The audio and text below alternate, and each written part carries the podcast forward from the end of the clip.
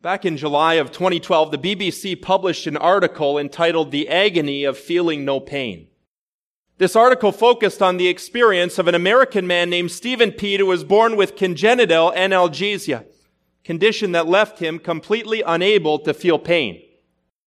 Now, perhaps some of us here might think at first the inability to feel pain would be a wonderful gift rather than a disability.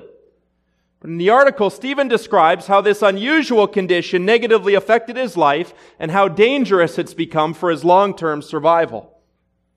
According to the article, the first indication uh, that something was wrong came when Steven was only four or five months old and began to bite into his tongue when he was teething. Very concerned about the behavior, his parents took him to the pediatrician where they confirmed that both he and his twin, twin brother Chris did not have the ability to feel any pain. Though the parents tried their best to protect their boys without totally stifling them, they both went through childhood riddled with injury because they couldn't tell when they'd hurt themselves. And as he grew into his adult years, Steven learned to be very careful, to be very vigilant with his health and his body. But in spite of his best efforts to protect himself from unintended injury, he now has a leg that is damaged beyond repair and faces the possibility of amputation. On the other hand, his twin brother Chris lost all hope and took his own life. Though the experience of physical pain is never fun for any of us, the truth is that some pain is actually good and necessary for our health and our survival. So we're going to see from the Word of God today, the same thing is true when it comes to other forms of suffering we endure in this life. Unpleasant, disruptive as suffering can sometimes be in our lives, suffering is often the tool that God uses to get our attention. The tool that He uses to refine our character, to prevent us from moving forward in a direction that would be for our harm, perhaps even for our destruction. As C.S. Lewis once put it, suffering is God's megaphone. He whispers in our pleasures, but he shouts in our pain. If you have your Bible with you this morning, I want to invite you to turn with me to the book of Job, and we're moving now into the home stretch, the concluding portion of our study. This morning we're going to focus on Job's final defense in the words of a newcomer named Elihu that will push us into new and helpful territory in our investigation of the problem of evil and suffering. This idea that suffering is God's way of getting our attention, God's way of protecting us from spiritual harm. We're going to be dealing this morning with a number of chapters at one time. We're mostly going to be skimming the surface. And once again today I'm going to be reading a representative portion of the text beginning in chapter 32. Job chapter 32. Now, I remind you, this is the inspired and inerrant Word of God. So these three men ceased to answer Job because he was righteous in his own eyes. Then Elihu, the son of Barachel, the Buzite of the family of Ram, burned with anger. He burned with anger at Job because he justified himself rather than God. He burned with anger also at Job's three friends because they had found no answer, although they had declared Job to be in the wrong. Now Elihu had waited to speak to Job because they were older than he. And when Elihu saw that there was no answer in the mouth of these three men, he burned with anger. Elihu, the son of Barachel the Buzite, answered and said, I am young in years and you are aged, therefore I was timid and afraid to declare my opinion to you. I said, Let days speak let many years teach wisdom. But it is the Spirit in man, the breath of the Almighty, that makes him understand. It is not the old who are wise, nor the aged who, are understa- who understand what is right. Therefore I say, listen to me. Let me also declare my opinion. Behold, I waited for your words. I listened for your wise sayings while you searched out what to say. I gave you my attention. Behold, there was none among you who refuted Job or who answered his words. Beware lest you say, We have found wisdom. God may vanquish him, not a man. He has directed his words against me, and I will not answer him with your speeches. They are dismayed. They answer no more. They have not a word to say. And shall I wait because they do not speak, because they stand there and answer no more? I also will answer with my share. I will declare my opinion, for I am full of words. The spirit within me constrains me. Behold, my belly is like wine that has no vent, like new wineskins ready to burst. I must speak that I find relief. I must open my lips and answer. I will not show partiality to any man or use flattery towards any person, for I do not know how to flatter, else my Maker would soon take me away. But now hear my speech, O Job, and listen to all my words. Behold, I open my mouth, the tongue in my mouth speaks. My words declare the uprightness of my heart, and what my lips know, they speak sincerely. The Spirit of God has made me, the breath of the Almighty gives me life. Answer me if you can. Set your words in order before me. Take your stand. Behold, I am towards God as you are. I too was pinched off from a piece of clay. Behold, no fear of me need, need terrify you. My pressure will not be heavy upon you. Surely you have spoken in my ears. You have heard the sound of your words. You say, I am pure without transgressions. I am clean. There is no iniquity in me. Behold, he finds ac- occasions against me. He counts me as his enemy. He puts my feet in the stocks and watches all my paths. Behold, in this you are not right. I will answer you, for God is greater than man. Why do you contend against him, saying he will answer none of man's words? For God speaks in one way and in two, though man does not perceive it. In a dream, in a vision of the night, when deep sleep fall upon men while they slumber in their beds, then he opens the ears of men and terrifies them with warnings that he may turn man aside from his deed and conceal pride from a man. He keeps back his soul from the pit, his life from perishing by the sword. Man is also rebuked with pain on his bed and with continual strife in his bones, so that his life loathes bread and his appetite the cho- choicest food. His flesh is so wasted away it cannot be seen. His bones that were not seen stick out. His soul draws near the pit and his life to those who bring death. If there be for him an angel, a mediator, one of the thousand to declare to man what is right for him, and he is merciful to him and says, deliver him from going down into the pit. I have found a ransom. Let his flesh become fresh with youth. Let him return to the days of his youthful vigor. Then a man prays to God and he accepts him. He sees his faith, face with a shout of joy and he restores to man his righteousness. He sings before men and says, I have sinned and perverted what was right. It was not repaid to me.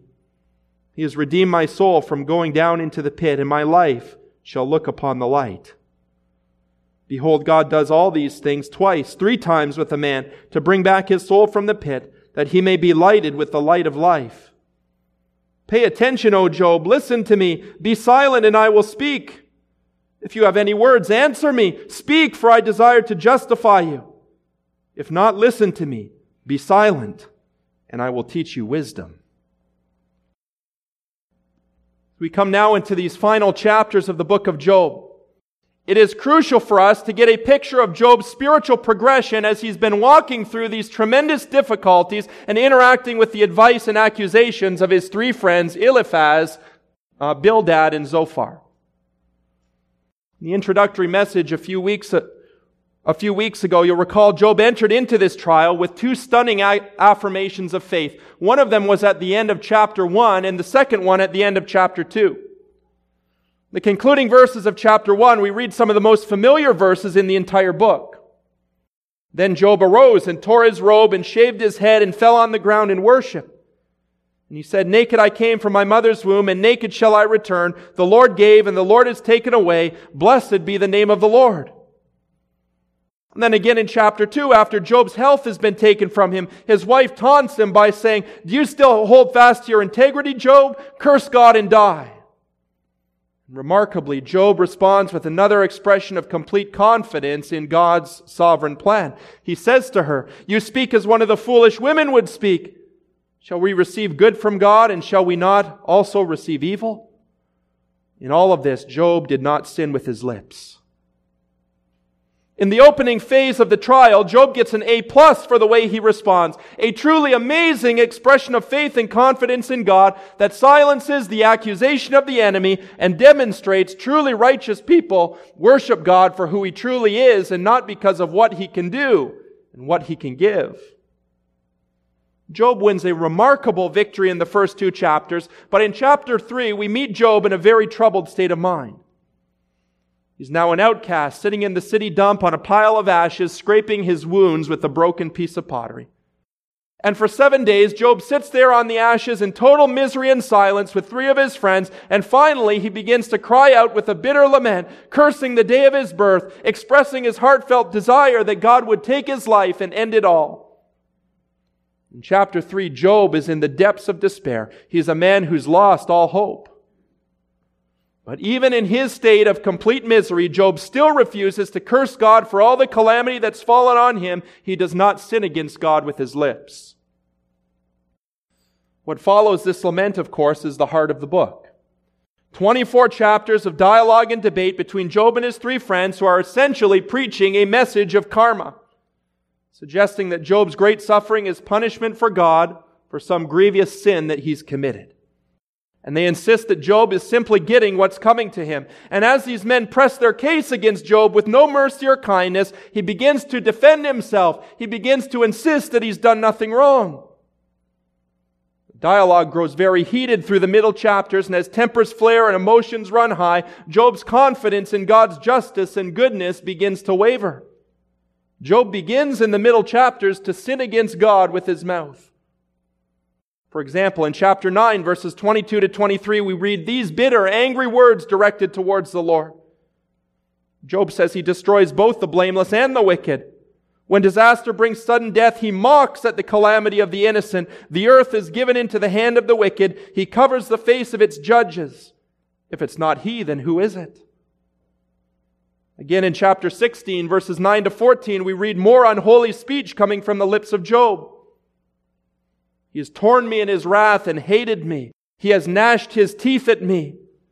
God gives me up to the ungodly and casts me into the hands of the wicked. I was at ease and he broke me apart. He seized me by the neck and dashed me to pieces. He set me up as his target. His archers surround me. He slashes open my kidneys and does not spare. He pours out my gall on the ground. He breaks me with breach upon breach and runs upon me as a warrior. In these middle chapters of the book, Job crosses the line from grief and lament into thoughts about God, speech about God that is both sinful and disrespectful. And the more that his friends persist in accusing him of unrighteousness, the more adamant Job becomes in his resolve to defend himself and to insist on his own innocence.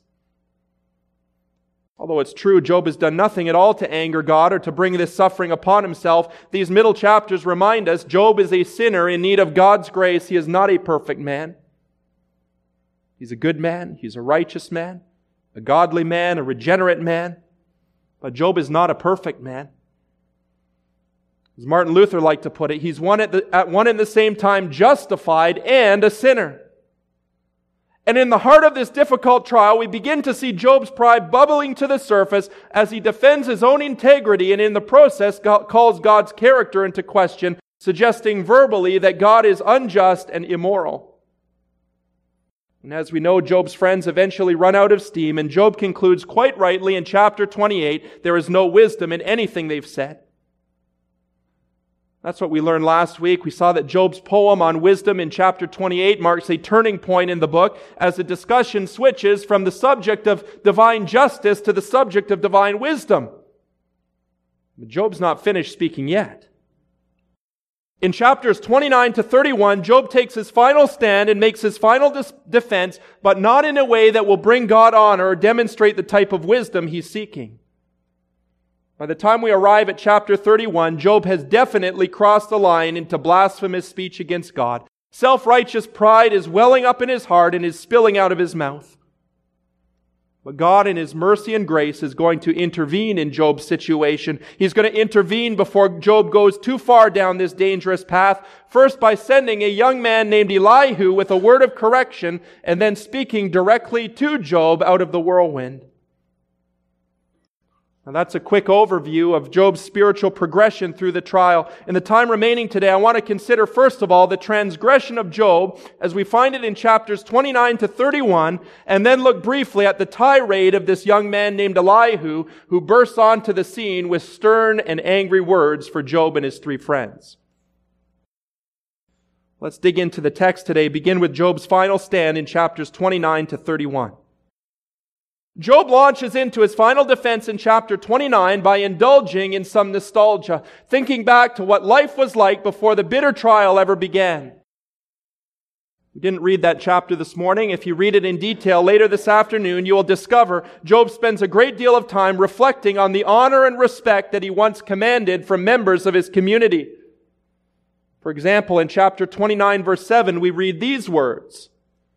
When I went out to the city gate, when I prepared my seat in the square, the young men saw me and withdrew, and the aged rose and stood.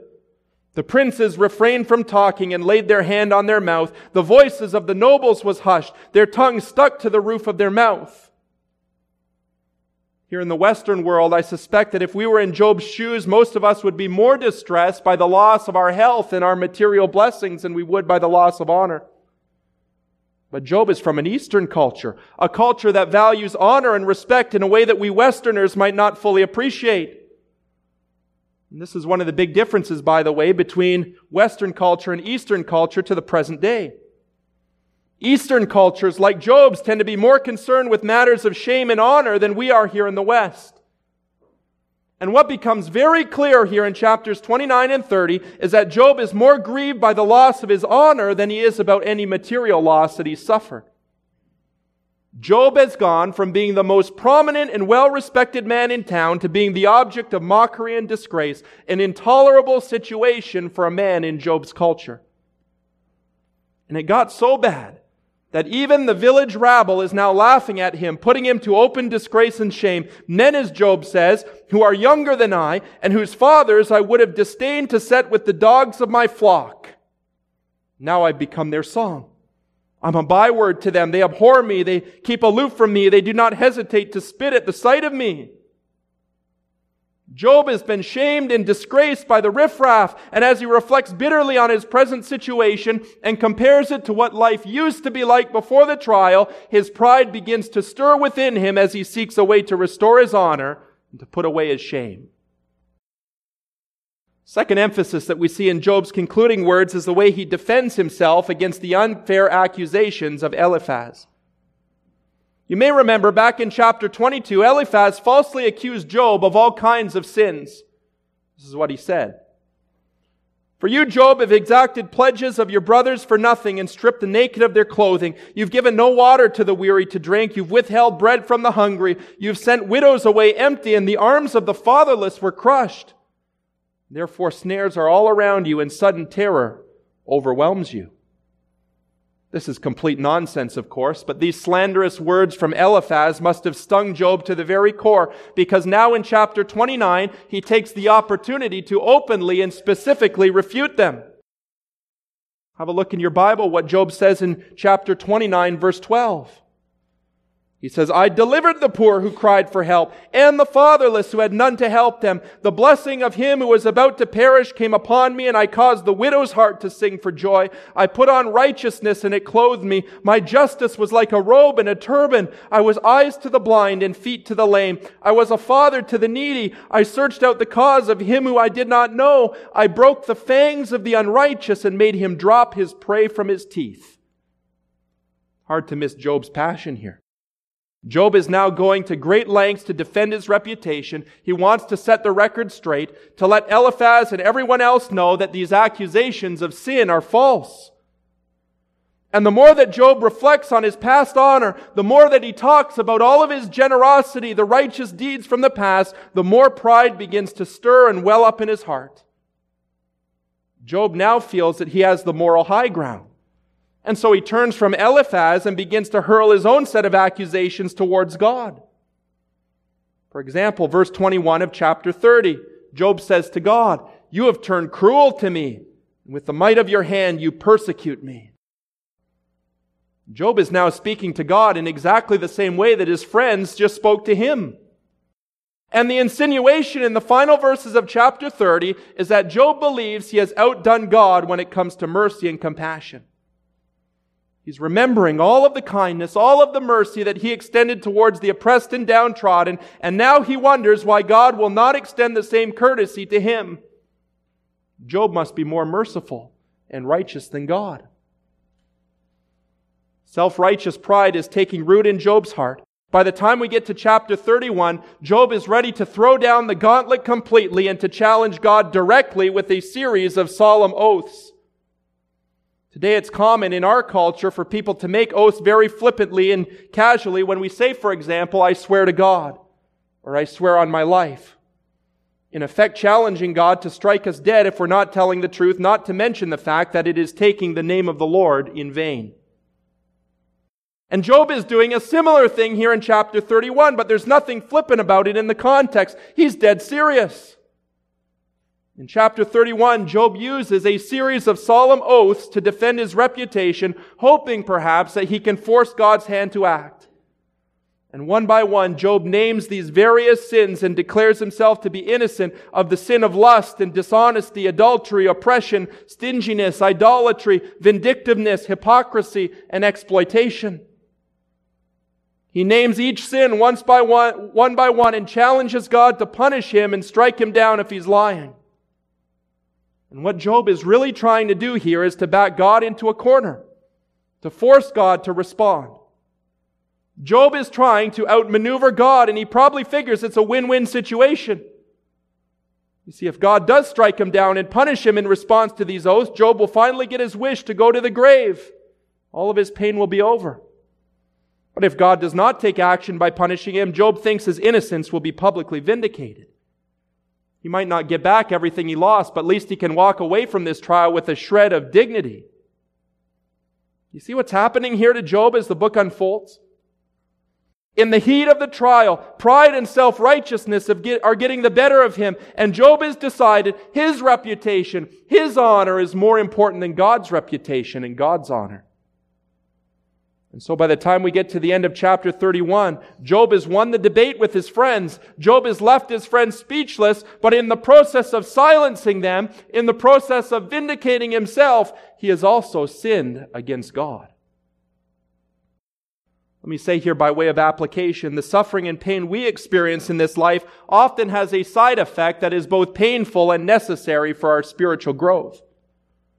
The suffering that you and I experience in this life often stirs up residual sin in our hearts that we may not even realize is still there. Suffering reveals flaws in our character. It reveals deficiencies in our walk with the Lord that we would never come to see in any other way. Dark sides of our personality, imperfections that lay dormant and hidden deep below the surface until they are disturbed by adversity and stirred up by suffering and pain. Job was a good and a godly man. There's no denying that. But like all of us who've come to know the Lord, Job had a residue of sinful pride in his heart that God wanted to deal with both for Job's good and for God's glory. And now in the heat of the trial, the impurities of Job's heart come rising to the surface so that God can bring this man to an even greater state of spiritual refinement. It's actually the process of refinement that Job has already described for us in chapter 23 when he stated, But when he has tried me, I shall come forth as gold. So, Christian friend, the next time you face a difficult trial, do not be surprised if God reveals to you some areas of sin and spiritual ugliness that lie hidden deep in your heart, sin that you might not have even known was sitting there. Well, this truth about God's refining purpose in suffering leads us to the sudden appearance and speech of a new character named Elihu, which begins in chapter 32 and continues until chapter 37. Elihu is a fascinating character. He's a character who tends to divide Bible commentators and scholars into two groups. On the one hand are those who dismiss Elihu as a rude and self-important young man who speaks endlessly without really saying anything. Those who take this position on Elihu argue that Elihu's speech serves to reinforce the folly of Job's three friends, the complete lack of wisdom that Job has already lamented in chapter 28. But there's a second perspective on this man, Elihu. A second group of Bible scholars tend to see Elihu in a far more sympathetic way, to see in his speeches a great deal of truth and wisdom that has been lacking in the earlier part of the book. You know, after studying the text in detail this week, I have to say I'm a bit sympathetic to both sides in the debate. I struggle to know what exactly to make of this young man named Elihu. On the one hand, I agree Elihu comes off as an arrogant know-it-all. His speeches are wordy and insensitive. He himself says, I am full of words. Elihu often restates and reflects arguments and themes we've heard from the other men who are now standing on the sidelines. At the same time, I also think that Elihu has added something to the conversation and that Elihu is putting his finger on a few important truths that we need to know. Truths about Job's sin and truths about God's greater purpose in suffering. There are a couple hints here, a couple clues in the text that lead me to believe that Elihu's words are to be taken seriously. Notice, first of all, Elihu states right off the top he is not going to rehash the same worn out arguments of the other men. That's what he says in chapter 32, beginning in verse 11. He says, I waited for your words. I listened for your wise saying while you searched out what to say. I gave you my attention, and behold, there was none among you who refuted Job or who answered his words. Beware lest you say, We have found wisdom. God may vanquish him, not a man. He has not directed his words against me. I will not answer him with your speeches. You see, Elihu is claiming here that he has something unique to say to Job, and a close look at his speeches reveal him to be correct. Second hint suggesting that Elihu is to be taken seriously is the fact that Job did not attempt to refute him as he did with the other men. At the end of chapter 33, Elihu invites Job to speak up if he has anything to say, but Job remains strangely silent. A sign perhaps that something Elihu has said to him has struck a chord. The third reason I think we need to take Elihu's word seriously is because God does not speak out against him as he speaks against the other men later on in chapter 42. And these are all hints and clues, I believe, that Elihu has something important to say to Job and to us, that we should not simply dismiss this man and write him off as a useless windbag and lump him together with the other men. Well, with that introduction to this new character named Elihu, notice he enters the scene in chapter 32 with a great deal of anger both towards Job and towards Job's three friends. Anger, as we all know, is, is a destructive emotion very often that leads quickly into sin. But there are also times when anger is justified and holy, and I believe that Job's, or that Elihu's anger here in these chapters is mostly a holy anger. We sometimes call righteous indignation. It's impossible to know how long Elihu has been standing off on the side listening in on the debate between Job and his friends, but he has definitely been there long enough to become very impatient with both, both parties. And Elihu, being a young man, has listened carefully and silently to all of the arguments that have been presented by the older men. He's respected the cultural conventions of his day, which associated wisdom and old age and gave preference to the elderly. I think it's fair to say some of us young men and women here in the Western world could learn something here. In a culture that tends to idolize youth, to idolize novelty, to look down upon any time tested convention and the wisdom of our elders. In any case, this young man, Elihu, listens to, patiently to the elders, and in this specific case, he concludes what we read in verse 9, that it is not the old who are wise, nor the aged who understand what is right. Now, there are a couple different reasons why Elihu is so hot and bothered by what he's seen and heard in this conversation. On one side, verse 2 informs us he's angry with Job because he justified himself rather than God.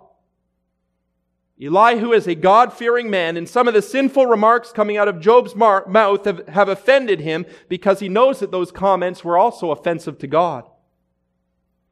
If you've ever been in a situation where somebody around you has been misusing the Lord's name or mocking the Lord Jesus or saying blasphemous things against God, perhaps you can relate a bit to Elihu.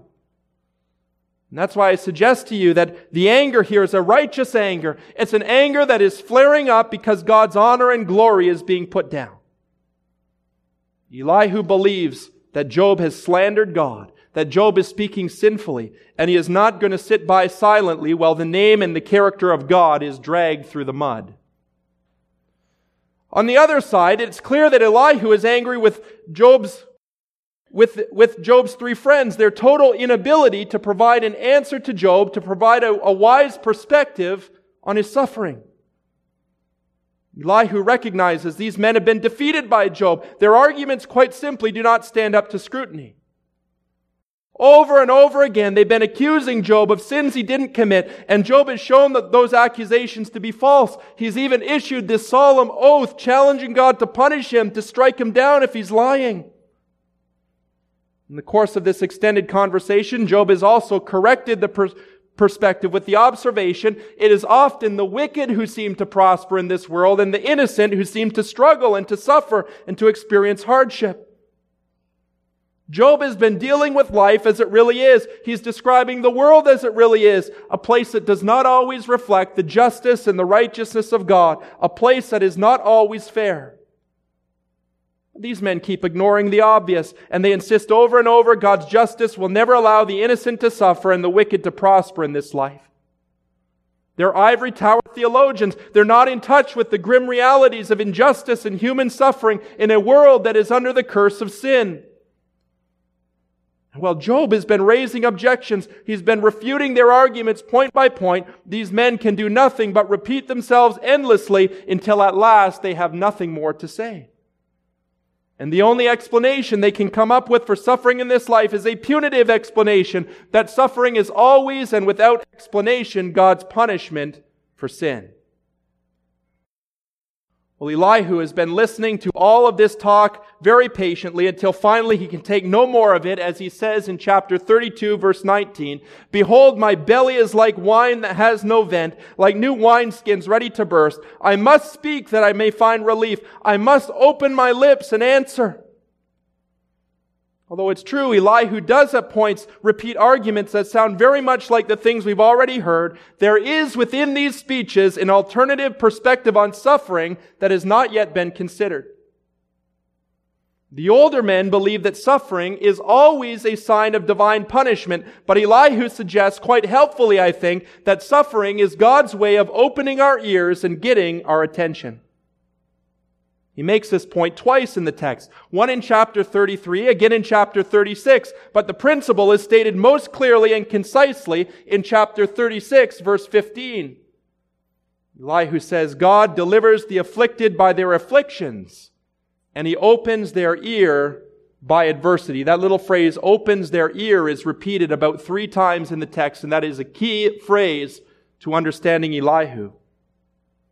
Elihu is suggesting affliction and adversity as God's method of getting our attention. He's saying what C.S. Lewis said in a different way. Suffering is God's megaphone.